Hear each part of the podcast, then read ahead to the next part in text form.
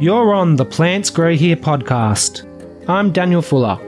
Come along with me as we enter a hidden world of deep horticultural, ecological, and landscape gardening knowledge with featured experts, industry professionals, and enthusiasts. I'm not just a podcast host, I'm also a massive podcast fan.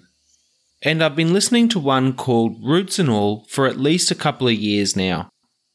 I reckon that Sarah Wilson is one of the best gardening podcasters out there, and in this episode, we're lucky enough to have her on the show.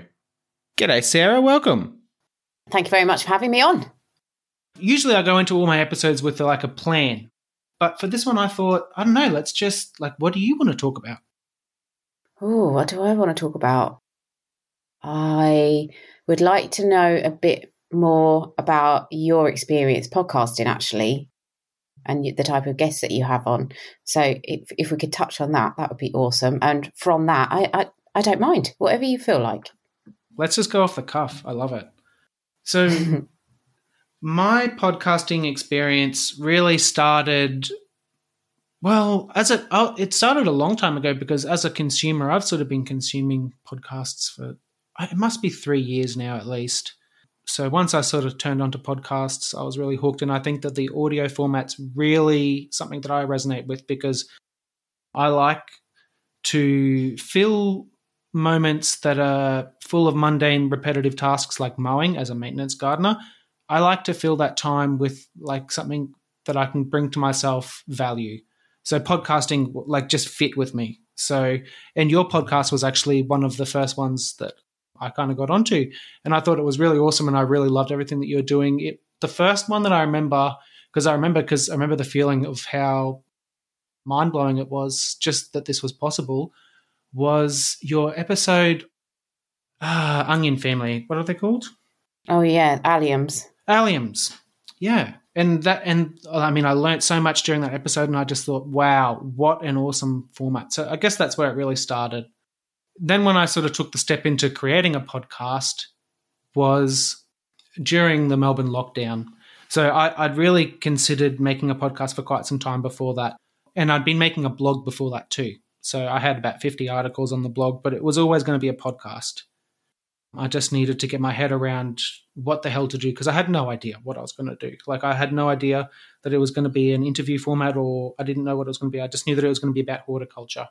So yeah, during lockdown, I started cold calling in brackets. It was actually cold emailing, basically like business owners, landscaping, horticultural, ecological, and stuff like that. Because I wanted to build an, an article and I wanted to have sort of some of my own research to back it up. And my question was, would you rather hire someone with a qualification and no experience? Or lots of experience and no qualification. And one of the guys actually got back to me, Ben Sims from WA. He's on the Landscape Industry Association of WA he's a board member.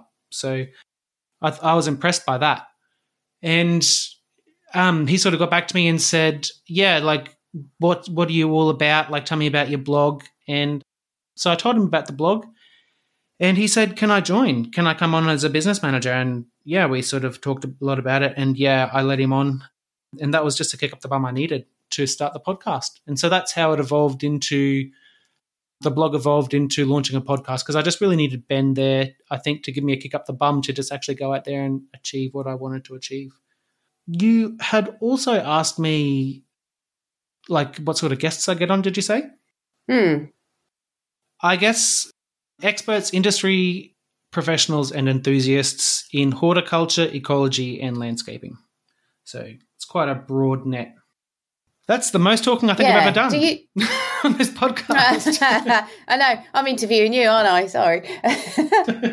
yeah, it's interesting though because I was thinking about you know the state of gardening in and horticulture in the UK, and I think actually things the tide is turning, and I think it's been a long sea change, but we are getting there with in terms of gardening in a more ecological, sustainable way.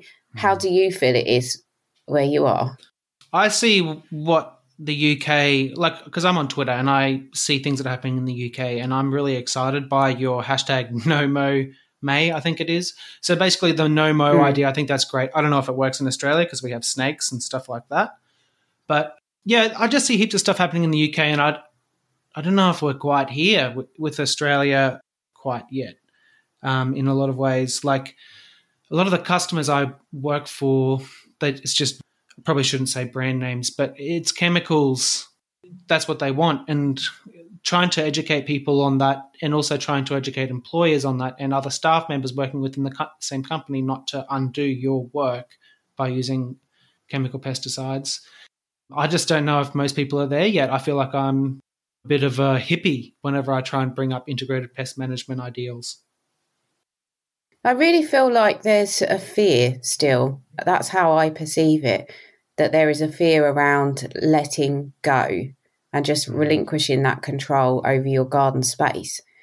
And I think people worry that if they don't keep things in check, you know, there's there's so many things that come to bear on that. Probably, you know, kind of social pressures, people looking at your garden and mm-hmm. thinking, mm-hmm. oh, you've just made, you know, you've made a mess of that or you've let that go to the point where it doesn't look good anymore. And people think that if they let plants grow, then they'll get so big that they won't be able to manage it. And yeah, I just think it's a it's a whole kind of a whole kind of fear and, and uh, of the unknown. And there's not enough knowledge for people to be able to handle their own gardens and in a way that it takes a bit more of a kind of hands off approach and requires a little bit more informed editing. So I think in certainly in the UK we've lost that knowledge where probably my grandparents were gardeners, but very much in the kind of 50s bedding tradition where they had a real suburban back garden and everything was neat and the lawn was edged and, you know, they had a few flower beds and some bare soil in between the flowers. And they, but they definitely knew how to grow plants.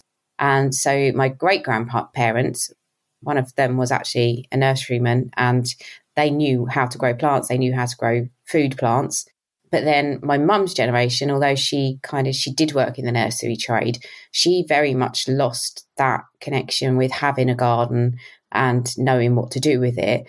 And now she comes to me to ask me advice about her garden. And I only know because I took up horticulture as a second career. Had I not done that, I still would be bumbling around in my back garden, killing plants and mm. and making a mess of things.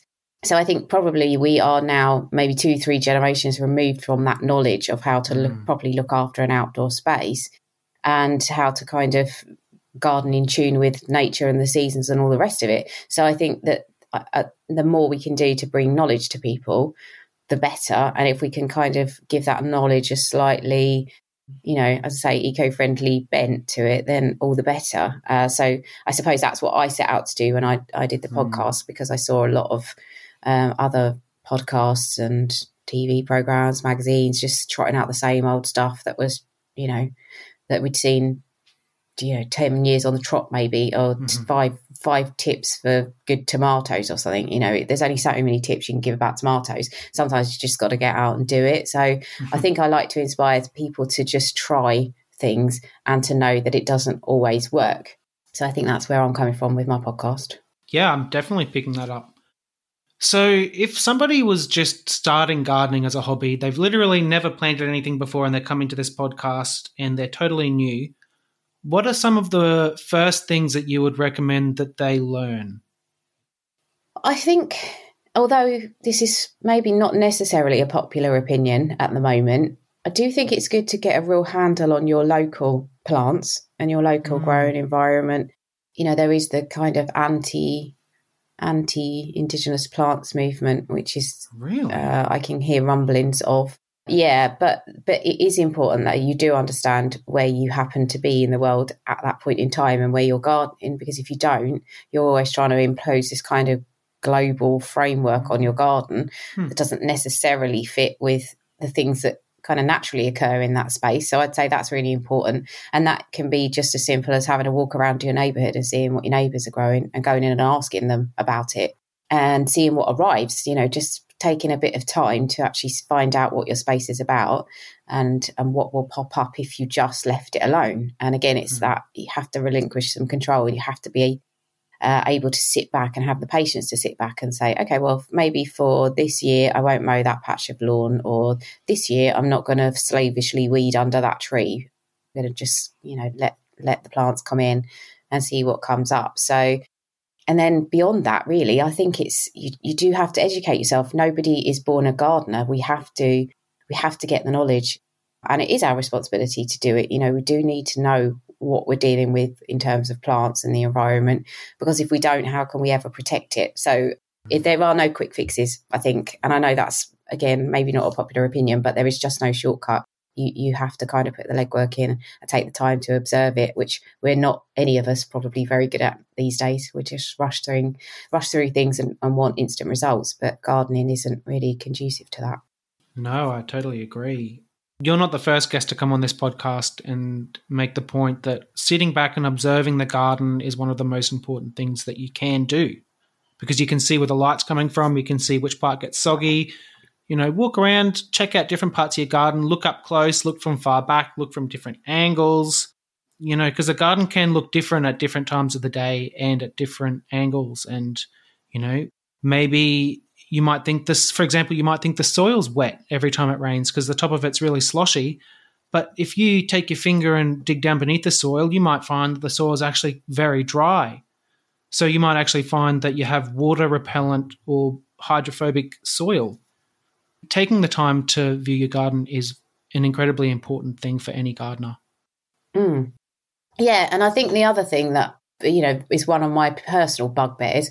And again, was one of the reasons I started the podcast is because gardens are never portrayed realistically. I, I don't care what you look at, whether it's a magazine or a flower show or a public garden or a TV program, they don't show you what things really look like. So no garden looks good 12 months of the year. There's always times when you look at it and you go, oh God, it looks terrible. But, you know, it will come back and it will look good at another time. Mm. And so it's being realistic as well. It's not trying to pretend that gardens are these 12 months of the year unmoving exhibition pieces. They're just not. And you just, you have to get real about it. You have to mm. get real about how it's going to look um, and enjoy the kind of small sections of it that happen to look good at that time, rather than sitting back and going, you know, oh, um, and worrying, looking out the window and thinking, oh, this looks, you know, this doesn't look coherent. It, it's possible to do, it, but you have to have such a lot of mm. time and so many resources. And, and especially in the UK, we've got this tradition of garden visiting and maybe big stately homes, national trust properties, you know, that they all look fantastic because they have this big team of gardeners and not only paid gardeners, but also countless volunteers who go and make sure that this garden looks good 12 months of the year. And it, it takes up so many resources, both economic and material resources as well to get these things to look so good. So we have this wonderful kind of romantic view that all gardens look amazing and you know, oh look at our lovely rose gardens, don't we have the best gardens in the world?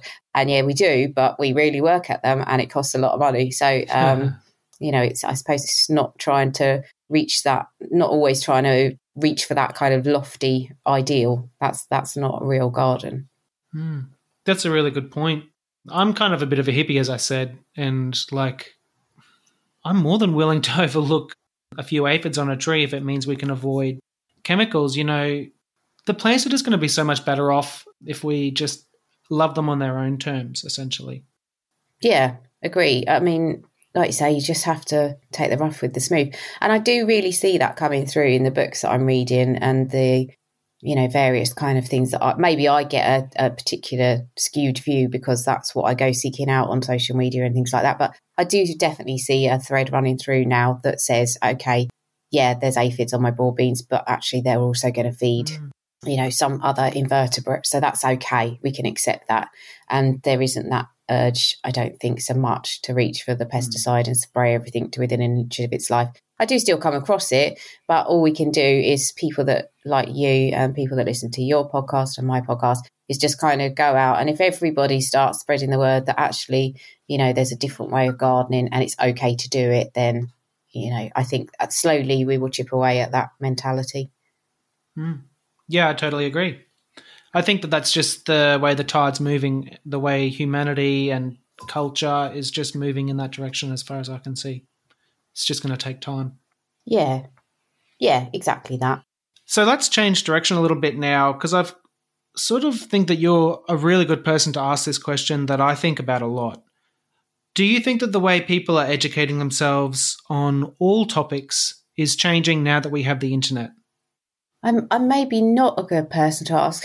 In a way, I am because I've just set up a online garden school. So I'm thinking that a lot of people are learning stuff online.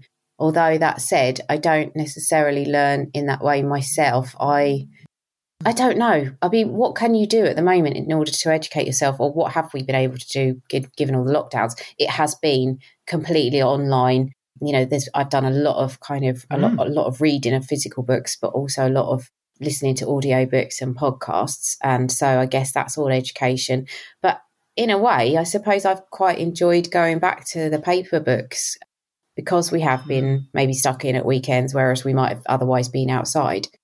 So I think everybody's on a different journey, really. Mm. But I'm very much looking forward to getting back out. And funnily enough, I was talking to a friend who'd had a really nice birthday present of basically some cash. And she said to me, What can I do with it? And I said to her, Well, you know, you could go on holiday, but then she she goes on holidays anyway, so that's fine. You know, that, that wouldn't be anything out of the ordinary. And I said, Well, why don't you hmm. take mm. maybe a year or two years and almost kind of set yourself like a an agenda to learn because she wants to expand her gardening knowledge to learn about mm. lots of different things. So maybe one weekend you go to a, our uh, place where we have our national fruit collection and you do one of their fruit tree pl- pruning courses because you know that's going to be the mm. best that there is out there. And then on another day, maybe you could do like a floristry weekend in London with a renowned London florist. You could do, you know, all sorts of things like that, just little bite sized chunks, almost like continuing professional development, but doing it for fun.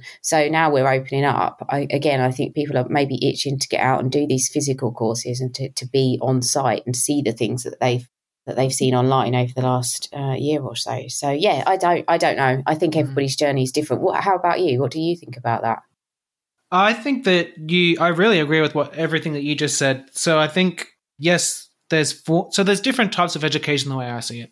You've got formal education, and yes, the internet has changed the way that we're doing that because during COVID, obviously, all of the institutions were able to go online. And so, can you imagine? I mean, I can't imagine how that would have gone without the online thing. I think everybody just would have had to halt or just risk it and just carry on as we were. So then there's also informal study. So I guess you'd call that books. You know, no one's going to give you a little sticker after you finish reading a book, but and yet you have your world may have been changed. Like Botany in a Day by Thomas J. Elpel changed my life. Just that whole thing. It's all informal, but now I know how to identify plant families using flowers. So, I mean, no employer is going to look at my resume if I put, um, you know, no one's going to give me a special sticker for reading that book, and I can't put that on my resume. But I think with online, informal education has become a lot more accessible to people the danger is you need to find a reputable source because there's a lot of misinformation on the internet. Hmm. Yeah, that's a good point. There is. That's very true. Yeah, and I suppose you only know to be discerning about it the more the more knowledge you get. Yeah. So it's a bit of a vicious circle. I mean, I don't know about you, but I do my best not to spread misinformation. But I know that there are things that are going to fall through from time to time. And I mean, I'm only human, and so are my guests. Yeah, absolutely. I had somebody kind of make a comment on my YouTube channel, which was I should have pressed somebody further when they made a claim. But to be ah. honest, I don't see myself as an interrogative interviewer. That's not my job. My job is to get people to put their viewpoint across and then for the listeners to make their decisions about how true it is and how correct it is. And that's my I don't really maybe it's a bit of a cop out, but but I feel like I'm I'm giving people to a degree a platform and then they the, the listener has to decide whether they want to buy into that information or not. And there's guests sometimes that I don't agree with, and there's guests that sometimes I think everybody ought to just fall at their feet and worship. But I hope that doesn't come across too much. You know, I just kind of asked the I asked I asked the questions that I would want answers to myself um, as a gardener, and and that's it. That I, mm. you know, what what people do with them with that information is up to them. Yeah, totally. I really value differences of opinion too. In episode one of our podcast, which is our mission, basically like a two or three minute mission statement for Plants Grow Here, I mentioned that, uh, you know, we value contrasting opinions because they help build a wider understanding. And to me, that kind of means like if you hear two different people who disagree on something speak and you just actually just stop and don't try and fight them and you just listen to them even though they may not agree, you might actually find that you actually kind of agree with both of them. And then through hearing those differences of opinion, you better able to make your own choice about what you believe or about how you should approach a certain thing in gardening. Yeah.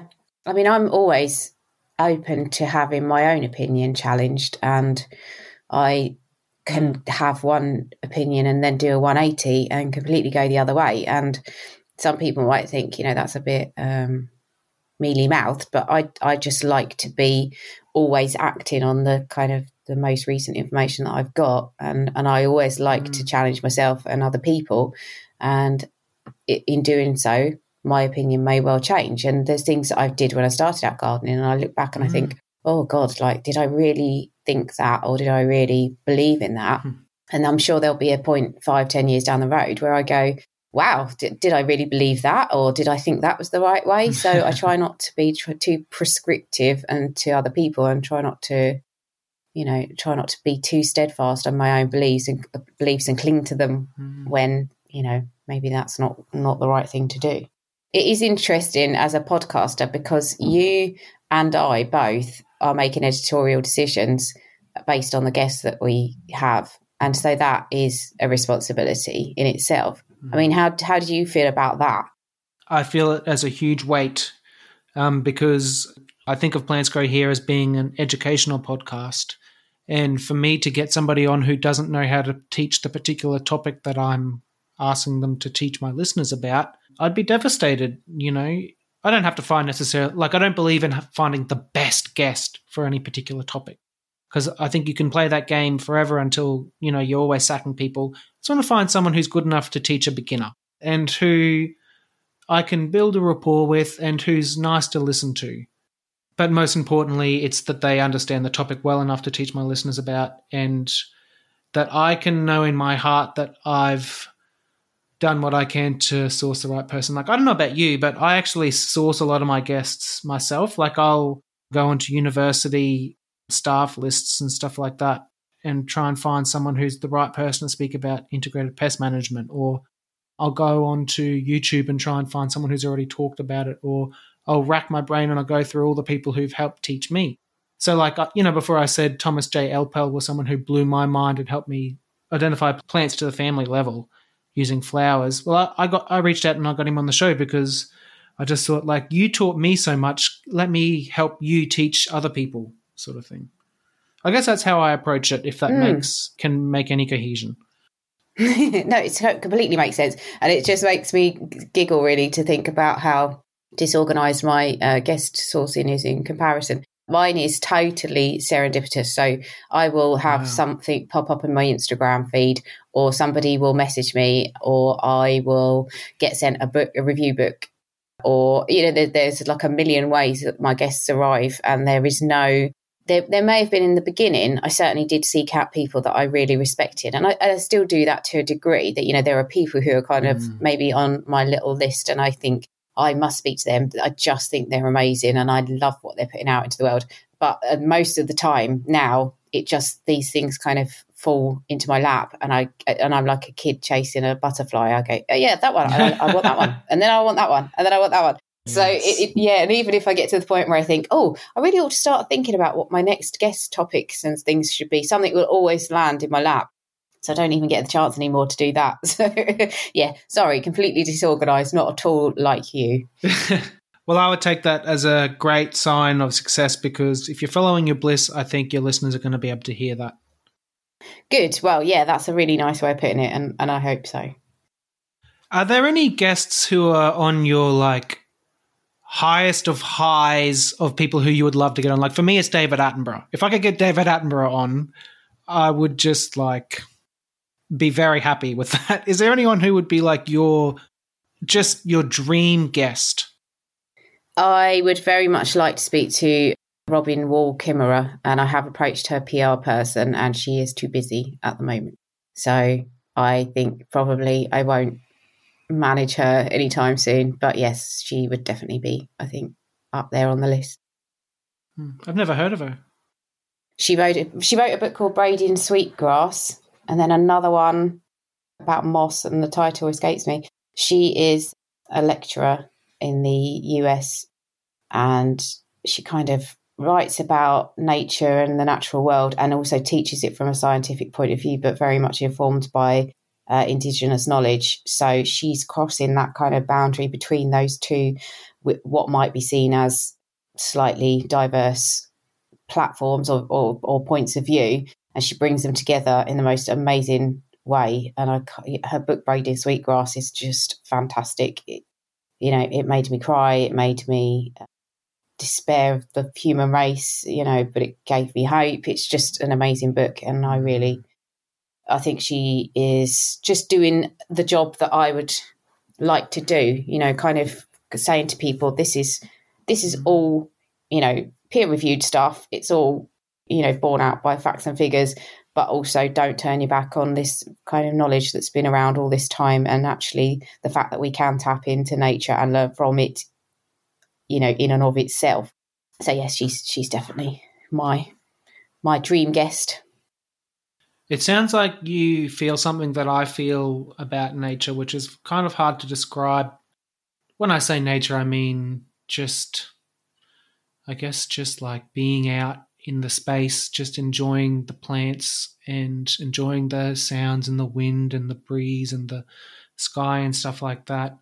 There's something deep within us that responds to, I guess, what colloquially would be called nature.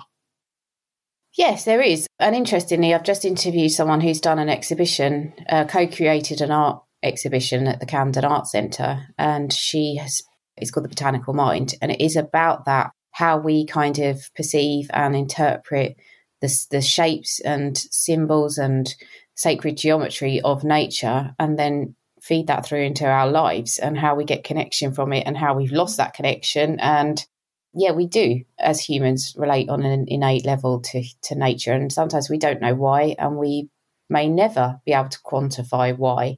But you can't, I don't think, deny that it exists. And it's when we try and deny that it exists, really, that I think we fall into problems as a race. Absolutely. I think we're very lucky as gardeners to be working closely with it rather than um, sort of sitting in a box somewhere totally separated in, in a white and grey. I mean, I don't want to say prison cell, but I mean, I've been there and that's what it felt like. Yeah, me too. I used to work in a basement and uh, I couldn't see light, natural light or anything green. It was just, there was a tiny door at the end of the office and it looked out onto a grey stone courtyard. And I mean, at the time, I thought it was fine. I, I, don't mind. Actually, I'm one of these people who, if it's raining out or if it's a bit chilly, I will quite happily go and sit indoors and, you know, get myself into a little corner and just huddle away. But I also need to be able to get out. And I think it's having that balance for, for me, certainly, and probably for most people. You need to have a little place where you feel safe and can kind of nest in, but you also need to be able to open the door and go out. And you also need to be able to do that when, as and when you feel that you need to do it. And that's my issue with standard kind of nine to five jobs in offices. You, you in most offices, you just can't get up and walk out. If you if you're feeling a bit crappy or you want to just have a break, you have not got that flexibility to say, okay, well, I'm going to listen to my body and get outside. And that's why I value being self employed so much. I think that I can just actually set my own agenda and work to how I'm feeling, even to the day. You know, I can say, right, okay, well, this day my body doesn't feel up to it. I don't feel up to it mentally. I need to do this today. And if we could all do that, you know, as individuals, I think probably we'd all be a lot happier and a lot more well balanced. Not saying that I am, you know, 100% well balanced, but it's definitely helped me compared to compared to where I was mentally when I worked in an office. I've done a total, you know, turnaround. So yeah, speaking again personally, it's it works for me. I can totally relate. I mean, I got into gardening after a sales position. Um, I mean, I went to uni out of school, um, studied for a year and a half for town planning, and then my now wife, then girlfriend, pointed out to me, Daniel, you're setting yourself up, up here for a career that you don't really want to do. So I guess that sort of like sparked a bit of a journey of me trying to find what I wanted to do. And, you know, I found gardening, but at first I was like almost feeling like, oh, this isn't for me because I was just doing a lot of push mowing lawns and I thought that that wasn't going to be the career for me. But it turns out that after spending a few years there, I realized this is actually something that I can do, and I may as well just double down on this because this is here, and I actually can enjoy it. And if I make the decision to, and yeah, now you know, like in the past, I would have been thinking that I almost like I was too good to rake up someone's leaves or you know mow their lawn, you know, out of high school as a little snot nosed teenager. But now, as I'm a little bit older and more mature, I just think I couldn't be luckier to be doing those things because if you just let yourself, you can be really happy being outside in the sun, working with your hands, taking your time and creating something beautiful. Yeah, absolutely. That's um yeah, that's really true. And I think probably I was a bit similar. I had um I came from I come from very much a working class background. I probably looked and thought, oh, well, you know, do I want that life? No, I don't. I want something a bit more glamorous. I want something a bit more well paid. I don't want just a manual labour job. I don't want a, you know, kind of stereotypical job. I want to chase the bright lights. I want to do this, that, and the other. And then actually, no, it was fine to give myself permission to to kind of go, it, weeding is fine. I don't mind weeding. It's all right to do that as a job. And I'm quite happy. Yeah. And sometimes, you know, people, I talk to people and they go to me, oh, like I'll mention mention something, and they'll go, "Oh, you've got a degree," and uh, because I'm just there like sweeping their lawn, you know, I was doing it like for fifteen quid an hour, just like it's not sweeping their lawn, sweeping their back patio or mowing their lawn, uh, you know, and it kind of. Uh, but also, I think maybe that there is a a privilege that comes from having had an education and then a decent job and then chucking the towel in because you kind of know that you did it. And would I have been wow in that same position had I come out of school and gone straight to sweeping patios and mowing lawns? Probably not. I probably would have always had that unscratched itch where it was like, you know, I need to go and educate myself. I need to get a good job. I need to work in the city. I need to try and have this high flying career. And I probably would have done it in reverse. I might have got the gardening job out of school and then gone and retrained and you know become a, a, a solicitor or something like you know a bit more bit more well paid. Mm. Who knows? I don't think probably there is a right and a wrong way to do it. And I think the journey that I've I've taken is was the one that I was meant to do. But yeah, no, I'm hmm. pleased I've ended up where I am now. What was the transition like once you realized that you needed to get out of your current job and into a new role? Did you know immediately that it was going to be gardening? I fell into it completely by accident. I um I was working in London and just had a total meltdown one day and I was with my partner at the time, and I said to him, You know, I just don't know what to do. I can't do this anymore. And he said, well, What do you like doing? And I just went, Gardening. and he went, Well, do gardening then. And I was like, Yeah, do you know what? It is, it is that simple. I could just do gardening. Mm. So I carried on working for about another maybe six months, a year. And during that time, I started doing my RHS qualifications remotely. I was doing them on, uh, you know, as a distance learning thing. And then I moved down from out of London down to Sussex, and I just started really at the bottom. And I, I volunteered to start with, uh, mm. doing some gardening, and then I took on some maintenance jobs. Then it just went from there. So it was it was easy because I loved gardening and everything I did was gardening related and everything I still do is gardening related. And so I just embraced it fully and was mm. so into it uh, that I couldn't really fail because I had this like massive enthusiasm and you know, desire to just do it all day, every day, and and immerse myself in it. So from that point of view, it was easy. And yeah, like you said, I think once you find what you want to do, everything just falls into place and you end up in the right place at the right time and opportunities arise. And yeah i think i think that all sounds probably a bit hippie but yeah that's how it was for me. no me. i'm gonna i'm a hippie too. Like i'm gonna even one up your hippiness and that is the place of not knowing where you are is also a, like that's fine to be in that place too. Like i spent many years in that place and everything's fine. Yeah i agree. I don't know if i still know what i want to do yeah, that's what my dad always told me. You know, even when I was a kid before I graduated from high school, he used to say, "Son, I don't even know what I want to do," and I'm X amount of years old, however old he, old he was when he told me that. I mean, he's just told me that recently again. So, um, yeah, I mean, you know, the idea that we can define ourselves to our role that only really works for other people. We shouldn't be doing that for ourselves. You know, like if if a gardener comes to your house, maybe they are just a gardener to you. But if you're a gardener, you're more than that to yourself. You have to be because that's sad to be just defined by your role. Yeah, it is sad. You're right. Yeah, you definitely need to. You do need to have a passion for whatever you're doing. And sometimes I know you've got to pay the bills. I know that. I totally understand it. Sometimes I do things I don't necessarily want to do. But when you do actually just let go of the steering wheel and, and let things go where they should go, I do think things have got a way of working it out. And also, you know, probably don't don't sweat it too much if you're not where you think you should be or where you think you yeah, if you're not where you think you should be, because there is no should be about it. You just have to mm. you just have to go along for the ride, really.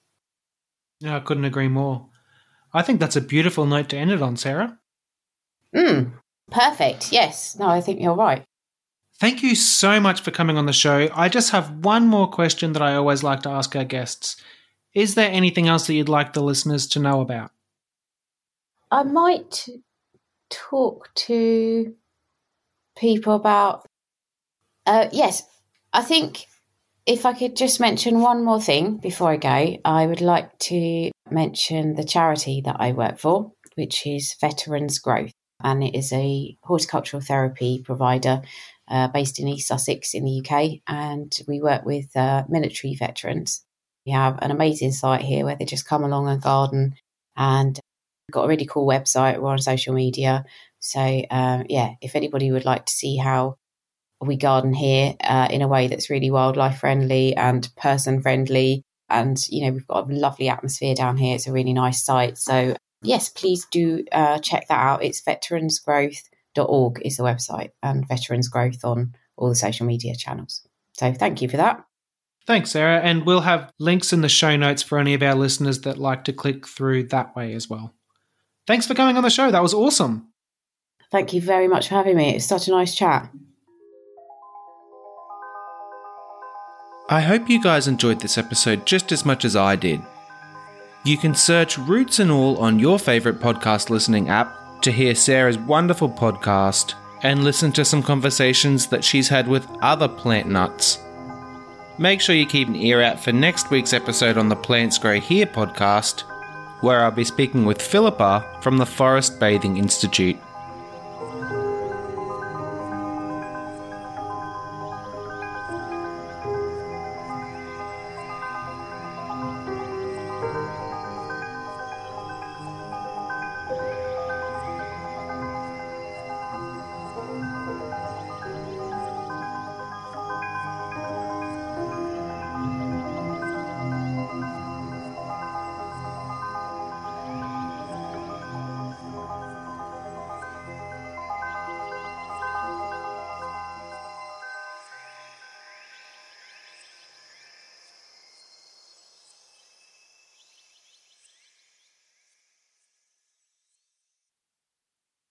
Yeah, so what's your day going to be like today?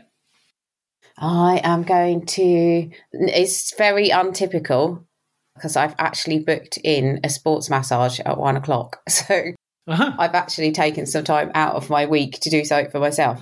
So that's that, really uh, good. Yeah, I'm going to be. Yeah, I know, I, it's, and it's not like me, like I say. So it's it's good to it's good to do that. Take mm. some time. Well, my big toe, the tendon that kind of connects my big toe to the rest of my, like down to my heel and all that, I'm just feeling that twinge today. So I think I could probably do with something like that.